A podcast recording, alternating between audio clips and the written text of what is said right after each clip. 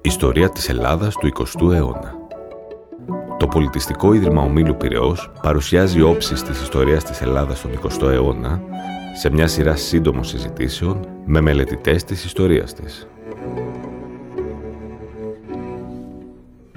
Κρίσεις, νομισματικές και άλλες, πτωχεύσεις, ισοζύγια και λύματα, φόροι και άδειλοι πόροι, κεφάλαια, αναδιάρθρωση και ανασυγκρότηση, κράτος και αγορές, κρίσιμοι μετασχηματισμοί, πλούτος και ευημερία. Πρόοδος, επενδύσεις, εκβιομηχάνηση, τουριστική ανάπτυξη, αλλά και παγκοσμιοποίηση της οικονομίας και ξένη εξάρτηση. Λέξεις κλειδιά, όπως οι παραπάνω, βρέθηκαν και τα τελευταία χρόνια συχνά στον δημόσιο διάλογο που διεξάγεται στη χώρα μας. Είμαι η Λένα Μπενέκη και συνομιλούμε σήμερα με τον κύριο Αλέξη Φραγκιάδη, οικονομικό ιστορικό, διδάκτορα ιστορίας και πολιτισμού του Ευρωπαϊκού Πανεπιστημιακού Ινστιτούτου της Φλωρεντίας, με ογκώδη ιστορική έρευνα και εργογραφία σχετικά με τον αγροτικό και άλλους τομείς της οικονομίας της Ελλάδας του 19ου και του 20ου αιώνα. Κύριε Φραγκιάδη, σας ευχαριστούμε θερμά για την αποδοχή της πρόσκλησης του ΠΙΟΠ να μας βοηθήσετε να επισκοπήσουμε, για χάρη των ακροατών αυτής της συζήτησης, την οικονομία της Ελλάδας κατά τον 20ο αιώνα. Σας ευχαριστώ πολύ και εγώ για την ευκαιρία που μου δίνετε να μιλήσουμε για αυτά τα θέματα. Κύριε Φραγκιάδη, ποιες είναι οι οικονομικές βάσεις της Ελλάδας που προέκυψε ως ανεξάρτητο κράτος από τον αγώνα του 1821. Η Ελλάδα του 1830 είχε σαφώς μια επανάπτυκτη αγροτική οικονομία. Από την άλλη πλευρά όμως είχε ένα νέο θεσμικό πλαίσιο αστικού χαρακτήρα, είχε την κατοχήρωση πλέον της ατομικής ιδιοκτησίας και της ατομικής ελευθερίας, βασικές προϋποθέσεις για τη μετέπειτα ανάπτυξη. Επίσης, στηριζόταν από ισχυρά δίκτυα μιας διεθνικής ελληνόφωνης αστικής τάξης που έβλεπε την Ελλάδα σαν δυνάμει έδρα της και είχε βοηθήσει ιδιαίτερα και στον αγώνα της ανεξαρτησίας. Ταυτοχρόνως υπήρχαν σοβαρές παραχωρήσεις προς τις κατώτερες τάξεις, προς τους αγρότες, προκειμένου να κερδιθεί ανεξαρτησία. Διότι ακριβώς αυτοί αποτελούσαν το στρατό της Επανάστασης. Και αυτό είχε ιδιαίτερη συνέπειες στην εξέλιξη μετά της οικονομίας. Συνηθίζουμε να χαρακτηρίζουμε στην ιστορία την ελληνική τον 19ο αιώνα ως ε, μακρύ 19ο αιώνα, κράτησε περισσότερο από τα συμβατικά χρονολογικά του όρια. Τι κληροδότησε αυτός ο αιώνας στον 20ο αιώνα όσον αφορά την οικονομία της χώρας, πόσο αργά άλλαξαν οι δομές στον αιώνα αυτό; Αντίθετα από ό,τι παλαιότερα είχε θεωρηθεί και είχε εμπεδοθεί ως αντίληψη στη διάρκεια του 19ου αιώνα έχουμε μια αργή αλλά συνεχή πρόοδο τόσο στη θεσμική εμπέδωση του αστικού χαρακτήρα του κράτους στον οποίο αναφέρθηκα και προηγούμενα όσο επίσης και σε μια όχι αμεληταία αύξηση του ακαθάριστου εγχώριου προϊόντος που ήταν όπως οι τελευταίες έρευνες δείχνουν ελαφρώς συγκλίνουσα με τις πιο προηγμένες ε, ευρωπαϊκές χώρες. Δεν μιλάμε για μια εντυπωσιακή αύξηση προφανώς, αλλά από την άλλη πλευρά δεν πρέπει να παραγνωρίζουμε και την πρόοδο που επιτεύχθηκε. Επίσης, ε, στην πορεία του αιώνα έχουμε μια ενίσχυση των μηχανισμών καταστολής, μια εμπέδωση της τάξης, σχετική βέβαια γιατί η ληστεία παραμένει, αλλά οπωσδήποτε ε, οι, οι παραχωρήσεις προς τους αγρότες, τις οποίες αναφέρθηκα προηγουμένως, τίθενται σε ένα νέο πλαίσιο. Μιλάμε για ένα αστικό κράτος που σιγά σιγά δυναμώνει.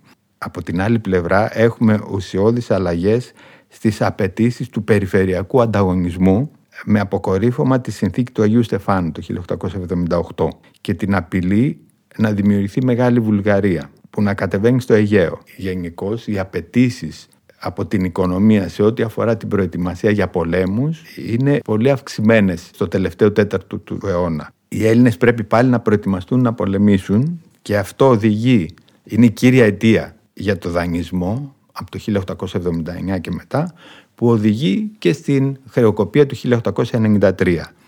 Πρέπει όμως εδώ να σημειώσουμε ότι όλες οι χώρες που ενεπλάκησαν στους ανταγωνισμούς για το ανατολικό ζήτημα σε εκείνη την περίοδο, νωρίτερα ή αργότερα, οδηγήθηκαν σε χρεοκοπία. Άρα δεν είναι κάτι αποκλειστικά, αποκλειστικά της, Ελλάδας. της Ελλάδας. Τελικώς τα διαρκέστερα χαρακτηριστικά και τα διαχρονικότερα των προβλημάτων της ελληνικής οικονομίας, ποια θα λέγαμε ότι ήταν; Σίγουρα είναι δύσκολο να τα συνοψίσουμε σε ελάχιστα λεπτά. Ναι. Παρόλα αυτά θα ήθελα να τονίσω τη σημασία της διεθνούς εμβέλειας της επιχειρηματικής δραστηριότητας των Ελλήνων, της συνέπειας που έχει αυτό σε σχέση με τις εισρωές κεφαλαίου στην Ελλάδα, την σχετική υπερτίμηση του νομίσματος, όσο και αν αυτό ακούγεται παράδοξο, τη δυσκολία της εγχώριας συσσόρευσης που προκύπτει από αυτό, ιδίως τη δυσκολία των βιομηχανικών εξαγωγών. Επειδή υπάρχει συνάλλαγμα διαθέσιμο στην Ελλάδα που προέρχεται κυρίως από την επιχειρηματική δραστηριότητα των Ελλήνων στο εξωτερικό, είναι πολύ πιο εύκολες οι εισαγωγές και πολύ πιο ακριβές οι εξαγωγές. Αυτό έχει μια μόνιμη επίπτωση βιομηχανικής υστέρησης. Και έτσι δημιουργείται ένας ε, μικρός φαύλος κύκλος, χωρίς να σημαίνει ότι ταυτόχρονα δεν καταφέρνει η Ελλάδα να ανεβάζει το βιωτικό της επίπεδο.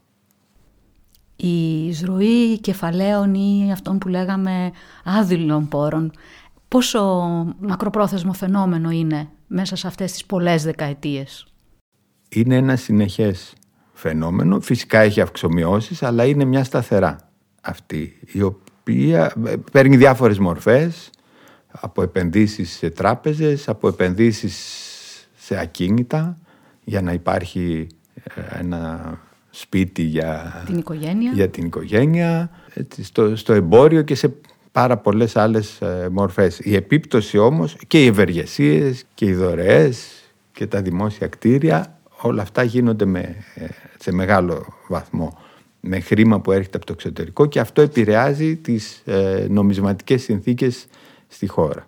Και αν θέλετε και η ευκολία της μετανάστευσης ταυτόχρονα που σε επανειλημμένα συγκρατεί την πτώση των ε, ημερομισθείων. Δεν μπορούμε εύκολα να φανταστούμε την Ελλάδα να γίνεται, τι να πω, Νότια Κορέα. Έτσι, μιλάμε για μια χώρα που αναπτύχθηκε απίστευτα στον τελευταίο αιώνα, αλλά ξεκινώντας όμως από πάρα πολύ χαμηλούς μισθούς και ε, πάρα πολλές εξαγωγές. Έτσι, αυτό η Ελλάδα αποκλείεται ποτέ να το κάνει με αυτόν τον τρόπο. Γιατί ακριβώς είναι πολύ ανοιχτή η οικονομία της. Το μεταναστευτικό και το ναυτιλιακό συνάλλαγμα πάντα εισέρεαν ναι. με θετικό τρόπο. Και έρχεται και κάποια στιγμή και το τουριστικό. Και το τουριστικό, βεβαίως. Επιδιωκόμενο.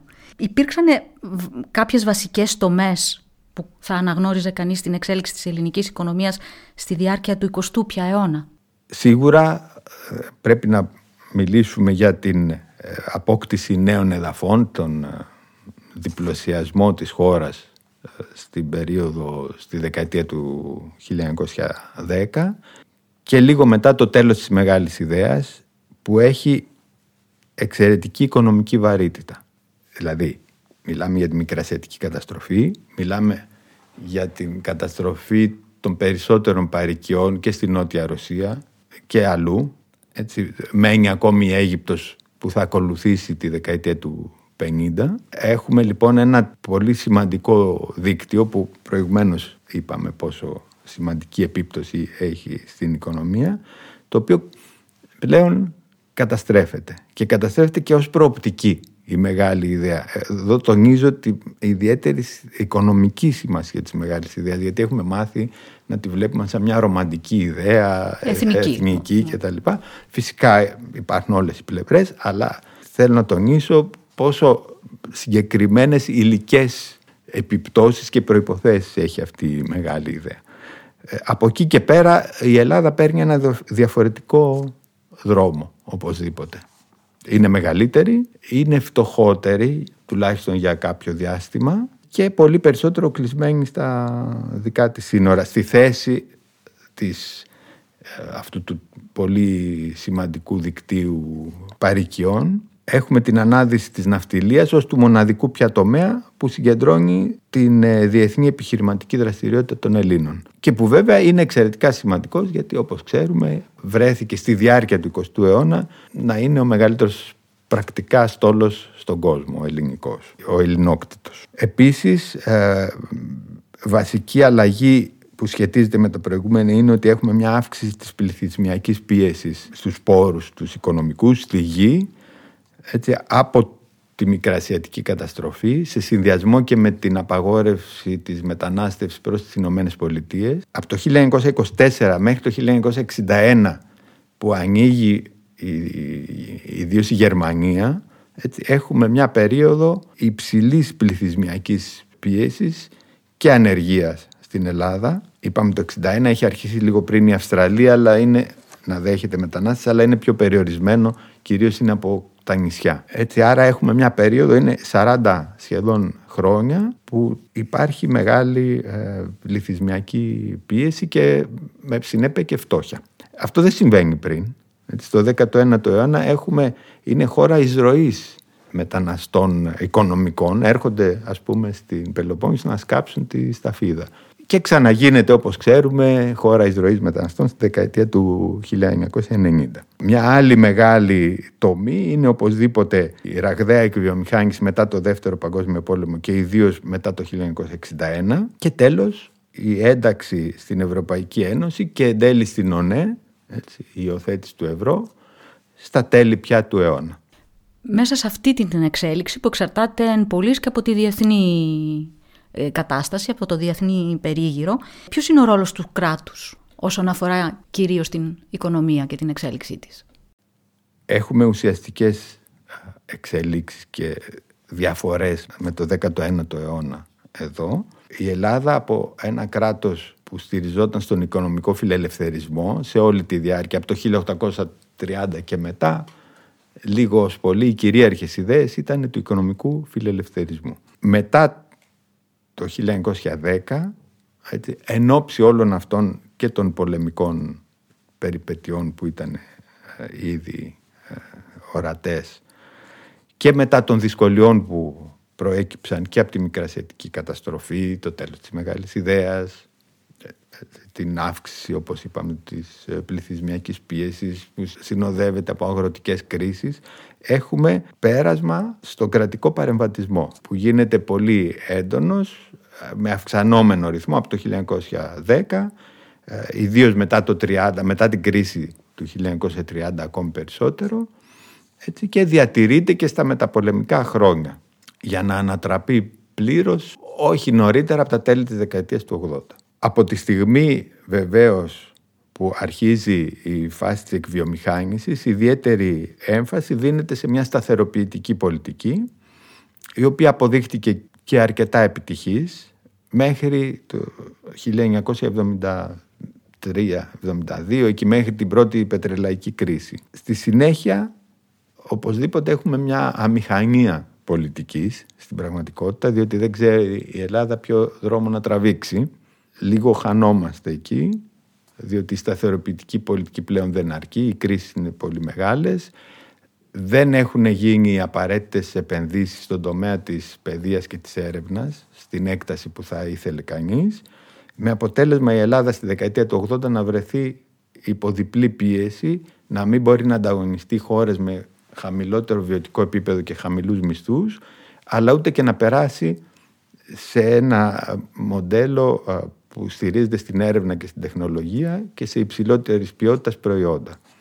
Και σε εκείνη την περίοδο, για αυτό το λόγο, νομίζω κυρίως, έχουμε μια μακρά κρίση που συνοδεύεται κιόλας από διάφορες συμπιεσμένες κοινωνικές διεκδικήσεις της προηγούμενης περίοδου, της σταθεροποιητικής πολιτικής που λέγαμε, που ξεσπάνε σε μια μάλλον ατυχή στιγμή με αποτέλεσμα να επιδεινώσουν ακόμη περισσότερο την κρίση εκείνης της περίοδου. Μια και αναφερθήκατε λοιπόν σε έναν από τους βασικούς παίκτες όπως επιχειρήθηκε να είναι το κράτος, ποιος είναι ο ρόλος των επαγγελματικών ομάδων και των επιχειρηματιών και πώς θα περιγράφατε τη σχέση τους με το κράτος και τους θεσμούς; Αφενός έχουμε την ιδιότυπη σχέση των εφοπλιστών με το κράτος. Αυτό έχει νομίζω πολύ μεγάλη σημασία διότι είναι η πιο ισχυρή ελληνική επιχειρηματική ομάδα, ισχυρή και με παγκόσμια προβολή και, σε σύγκριση με, με,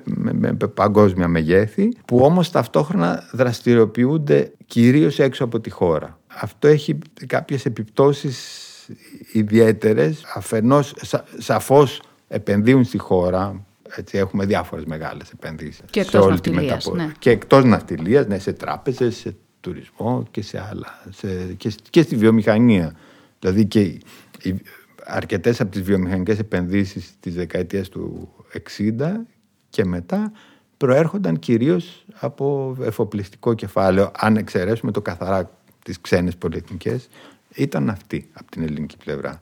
Απ' την άλλη μεριά το γεγονός ότι η οικονομική αποδοτικότητα των δραστηριοτήτων τους δεν εξαρτάται από το τι συμβαίνει ακριβώς στην Ελλάδα, έχω την αίσθηση ότι χαλαρώνει λίγο τη σχέση τους. Δηλαδή, να, να κάνουμε ένα παράδειγμα. Στη Γερμανία, ο αυτοκινητοβιομήχανος απαιτεί από το κράτος υγεία και παιδεία για τους εργαζομένους του. Συμβάλλει άμεσα στην παραγωγικότητα της δικής του, του επένδυσης και του κεφαλαίου του.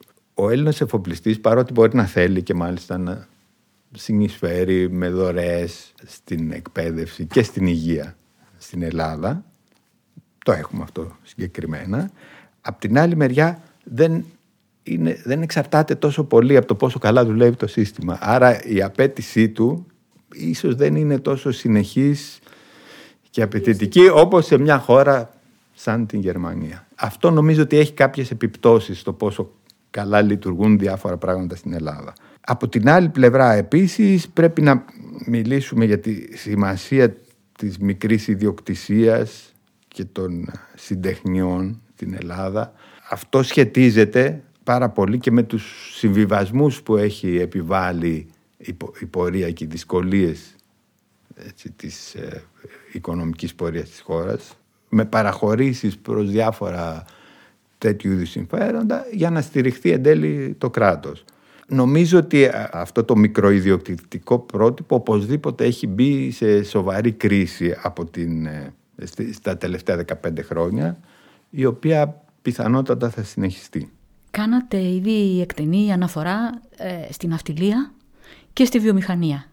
Ποιοι υπήρξαν οι άλλοι κλάδοι που αποδείχτηκαν διαχρονικά ή και εναλλασσόμενοι μεταξύ τους ή κεντρικότερη σημασίας για την ελληνική οικονομία; Σίγουρα στο 19ο αιώνα βεβαίως με καθοριστικό τρόπο αλλά και στις, ε, στο πρώτο μισό του 20ου η εξαγωγική γεωργία. Σταφίδα και μετά καπνός. Μέχρι τη δεκαετία του 50 καθορίζει ε, ακόμη και τις συναλλαγματικές ροές και πάρα πολλά πράγματα.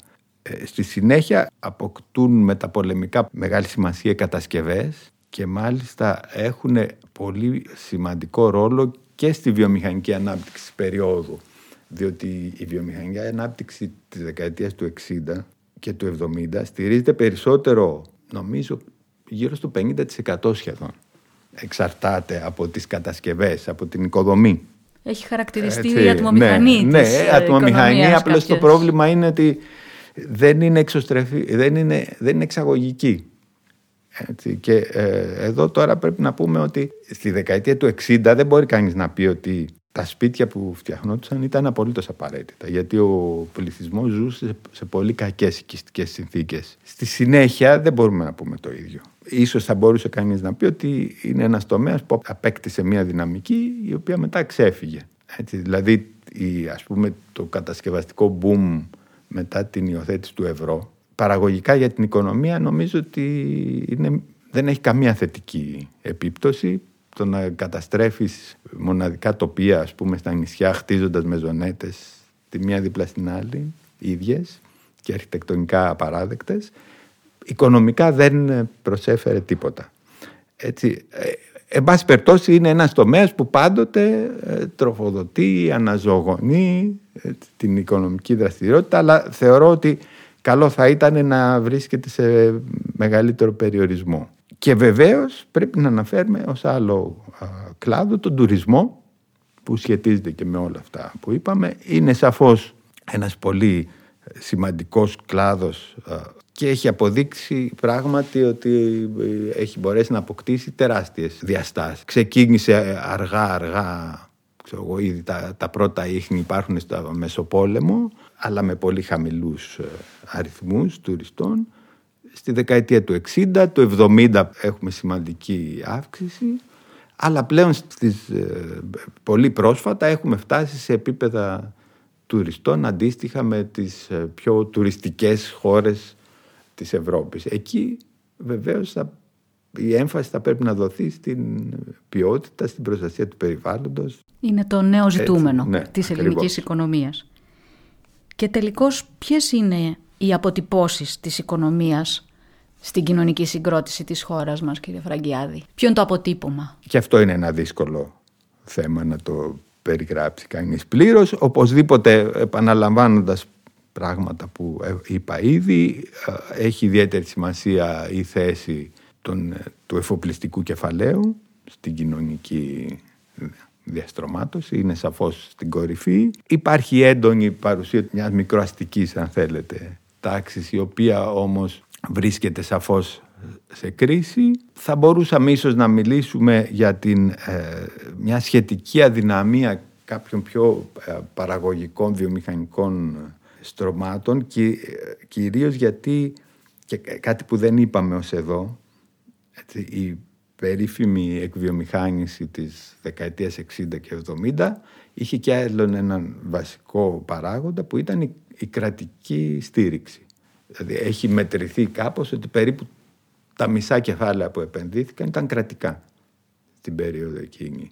Όλο αυτό δημιουργεί μια ιδιαίτερη ε, ευπάθεια. Βλέπουμε μεγάλες ε, επιχειρήσεις αυτών των κλάδων να εξαρτώνται πάρα πολύ από την κρατική στήριξη.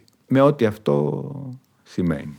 Και στην παραγωγή ε, εργατικού δυναμικού με τον ίδιο τρόπο λειτουργεί και στην παραγωγή συντεχνιακών διεκδικήσεων και εργατικών διεκδικήσεων ίσως. Εντάξει, οι εργατικές διεκδικήσεις δεν είναι ιδιαίτερα σημαντικές στην Ελλάδα, ούτε, ούτε έχουμε δηλαδή, και το συνδικαλιστικό κίνημα. Καλά, έχουμε κατά περιόδους, ναι. Απλώς στη μεταπολεμική περίοδο δεν νομίζω ότι, αν εξαίρεσει κανείς λίγο την περίοδο της μεταπολίτευσης, δεν έχουμε ιδιαίτερη ε, παρουσία ή ιδιαίτερα οργανωμένα συνδικάτα στο βιομηχανικό τομέα. Αντιθέτως, έχουμε στο τομέα του δημοσίου έτσι, σε αυτά που μπορούμε να πούμε έτσι, κάποια στρώματα που ενισχύονται ουσιαστικά από το κράτος και είναι σε ένα συνέχει διάλογο μαζί του. Ήταν ο κύριος Αλέξης Φραγκιάδης με τον οποίο περιηγηθήκαμε στον κόσμο της οικονομίας της Ελλάδας του 20ου. Σας ευχαριστούμε θερμά γι' αυτό κύριε Φραγκιάδη. Ευχαριστώ και εγώ που μου δώσετε την ευκαιρία. Παραμείνατε συντονισμένοι στα podcast του ΠΙΟΠ σχετικά με την ιστορία της Ελλάδας του 20ου αιώνα.